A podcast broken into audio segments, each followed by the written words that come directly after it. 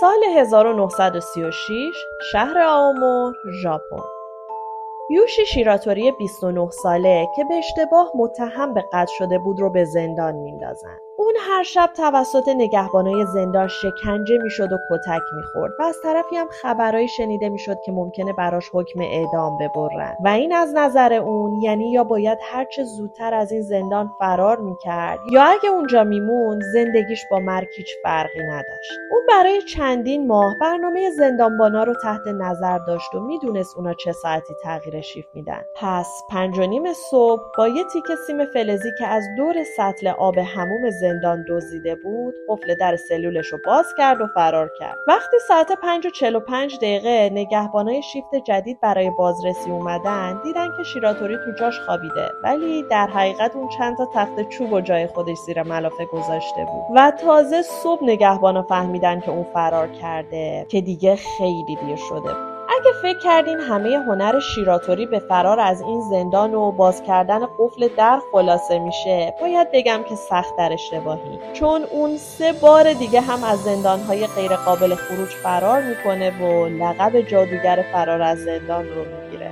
تا آخر این ویدیو با من همراه باشید چون قرار قصه خیلی جالبی رو بشنوید. روز بعد از فرار از زندان آموری شیراتوری در حالی که داشت وسایل یه بیمارستان رو میدزدید دوباره دستگیر میشه. و این دفعه چون سابقه فرار از زندان رو هم داشت براش حبس ابد می‌برند و این یعنی دیگه هیچ وقت نمی‌تونه زن و دخترش رو ببینه. شیش سال بعد در عواسط جنگ جهانی دوم شیراتوری رو به زندانی در شهر آکیتا منتقل می‌کنن که این باعث میشه شرایطش حتی از قبل هم بدتر بشه. نگهبانای این زندان چون می‌دونستن اون قبلا یه بار فرار کرده بیشتر زیر نظر داشتنش و بیشتر هم اذیتش می‌کردن. اینجوری که مجبورش می‌کردن بارهای خیلی سنگین و جابجا کنه و تو سرمام روی زمین یخ بخوابه. بعد از مدتی هم به یه سلول انفرادی کوچیک منتقلش کردن که سقف خیلی بلندی داشت و دیواراش هم مسی بود که کسی نتونه ازش بالا بره. تنها راه هوایی این اتاق یه پنجره خیلی کوچیک با میله های فلزی روی سقف بلند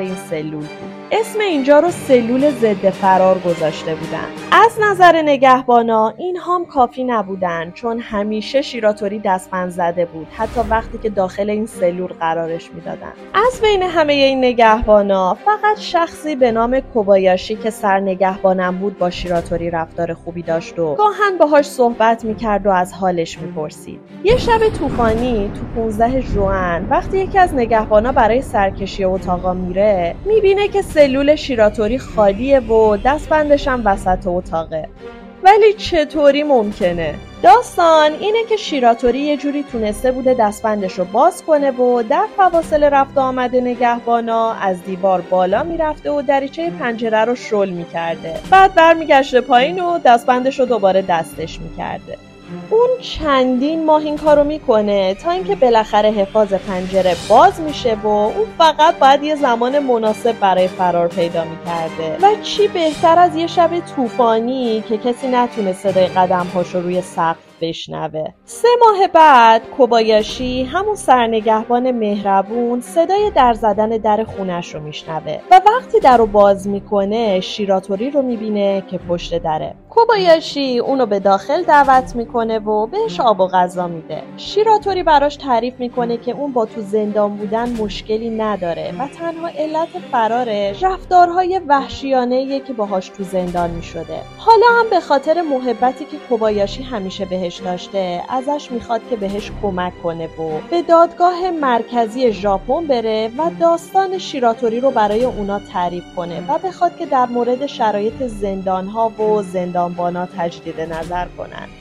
کوبایاشی بهش میگه که من باید در این مورد یکم فکر کنم و زمانی که شیراتوری چند دقیقه به دستشویی میره کوبایاشی به پلیس زنگ می‌زنه تا بیان و اونو دستگیر کنن. و اینطوری میشه که شیراتوری دوباره به زندان میفته و این بار می‌فهمه که نباید به مامورای قانون اعتماد می‌کرد. این دفعه اونو به زندان آباشیری در شمال ژاپن که تا حالا هیچ کس موفق نشده بوده ازش فرار کنه میفرستن. الان سال 1943 است و هوا اونقدر سرده که دمای داخل سلول به زیر نقطه انجماد رسیده. غذای رایج این زندان سوپ میسو و سس سویاست که اکثرا هم یخ زده به زندانیا داده میشه. با توجه به موقعیت هایی که شیراتوری قبلا ازشون فرار کرده بود این سری سلولی براش درست کردن که پنجرش حتی از بدن آدمم کوچیکتر باشه. همینطور با یه دستبند 20 کیلویی که جای سوراخ کلید نداشت و تنها در صورتی باز می‌شد که یه آهنگر اونو باز کنه. یه شب تو ماه آگوست یکی از زندانبانا از روی سقف صدایی میشنوه و وقتی که میره به زندانیا سر بزنه می‌بینه اتاق غیر قابل فرار شیراتوری خالیه و دستبندش هم وسط اتاقه. اما این بار چطور؟ رازش توی سوپ میسوییه که هر روز بهش می‌دادن. داستان از شیش ماه قبلش شروع شده بود و اینطوری بوده که هر بار که ظرف غذا رو جلوش میذاشتن اون فقط بخشی از سوپ رو میخورده که زنده بمونه و بقیهش رو روی دستبندش و حفاظ پنجره میریخته تا نمک سوپ پیچ و مهره ها رو اکسید کنه و پیچا شلشن و در بیان. اما مانع بعدی چی؟ شیراتوری چطوری تونسته از پنجره کوچیکتر از بدنش رد بشه؟ اون دیگه برمیگرده به مهارت خاصش توی جابجا کردن مفاصلش و اینجوری تونسته خودش رو از پنجره رد کنه. نگهبانا مطمئن بودن اون بعد فرار یا در اثر سرما میمیره یا شکار خرسا میشه. ولی اون یه معدن قدیمی از کار افتاده پیدا می‌کنه و به مدت دو سال اونجا مخفی میشه. برای غذا هم خرگوش و راکون شکار می‌کرده یا میوه میخورده. بعد دو سال تصمیم می‌گیره از معدن بیرون بیاد و میره و وارد نزدیکترین روستا میشه. ولی چیزی که می‌بینه اونو کاملا شوکه می‌کنه. اون می‌بینه به در و دیوار پسترهایی زدن که روش به زبان انگلیسی نوشته شده و کلی هم سربازای خارجی تو خیابونا در رفت آمدن. اون موقع بود که می‌فهمه ژاپن تو جنگ شکست خورده و شرایط شاید الان به نفع شده باشه. پس تصمیم می‌گیره بره به شهر خودش و خانوادهش رو ببینه. تو مسیرش به سمت خونه تو یکی از شهرها خیلی گشنش میشه و تصمیم می‌گیره از یه مزرعه گوجه بدزده. ولی همون موقع مزرعه دار متوجه میشه و با یه داست به سمتش حمله می‌کنه. ولی این درگیری منجر به مرگ مزرعه دار میشه و بعدش هم درست فهمیدیم. شیراتوری باز هم دستگیر میشه و این دفعه دیگه حکم اعدام براش قطعی میشه. الان سال 1947 و اون به زندان شهر ساپورو فرستاده شده. اوایل 24 ساعت 6 نگهبان مسلح همیشه مراقبش بودن و می‌دیدن که اون ناامیدانه به سقف نگاه می‌کنه. بعد مدتی هم به یه سلول خاص میندازنش که این دفعه اندازه پنجرهش از سرش هم کوچیکتر بود. چون شاید اون می‌تونست که بدنش رو تغییر شکل بده و فرار کنه ولی نمی‌تونست اندازه جمجمش رو تغییر بده. نگهبانا ناامیدی رو کاملا توی شیراتوری می‌دیدن. چون به نظرشون انقدر افسرده شده بود که دیگه خیلی کمتر از تو خوابش بیرون میومد و همش خواب بود. یه روز دیگه نگهبانا کلافه شدن و رفتن تا به زور از تو رخت خواب بکشنش بیرون که دیدن اون اصلا تو جاش نیست. این بار چجوری؟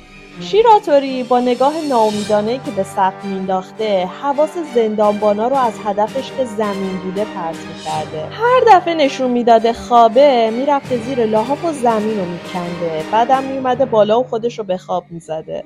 و بله اون بار چهارم از طریق زمین فرار می‌کنه.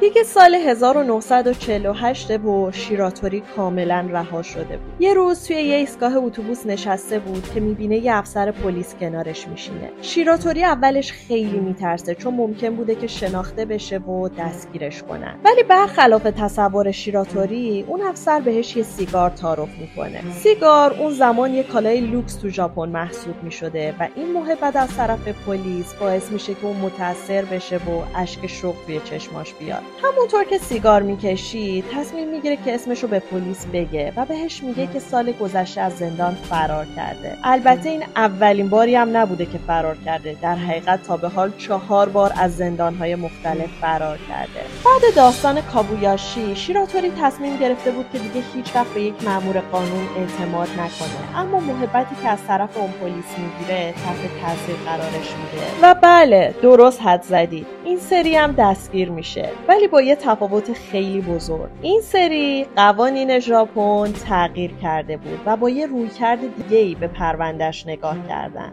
مثل اینکه کشته شدن مزرعه دار رو دفاع از خود تشخیص دادن. و همینطور گفتن چون توی فرار کردناش از زندان به هیچ کس آسیبی نزده بود می‌تونیم بهش سخت نگیریم. و حکم اعدامش به 20 سال حبس در زندان تغییر کرد. همینطورم طبق درخواستش به زندان توکیو که هوای گرمتری داشت فرستادنش. این دفعه نگهبانا دیگه به خوبی باهاش برخورد می‌کردن. در حقیقت اون با خود زندان مشکلی نداشت بلکه با حکم اعدام و رفتار بدی که باهاش می‌شد مشکل داشت. این سری 14 سال بعد حبسش مشمول عفو شد و این دفعه واقعا یه آدم آزاد بود و تونست به شهر خودش و پیش دخترش برگرده. اگه این داستان رو دوست داشتین ویدیو رو لایک کنید تا آدمای بیشتری بتونن ببیننش. فعلا.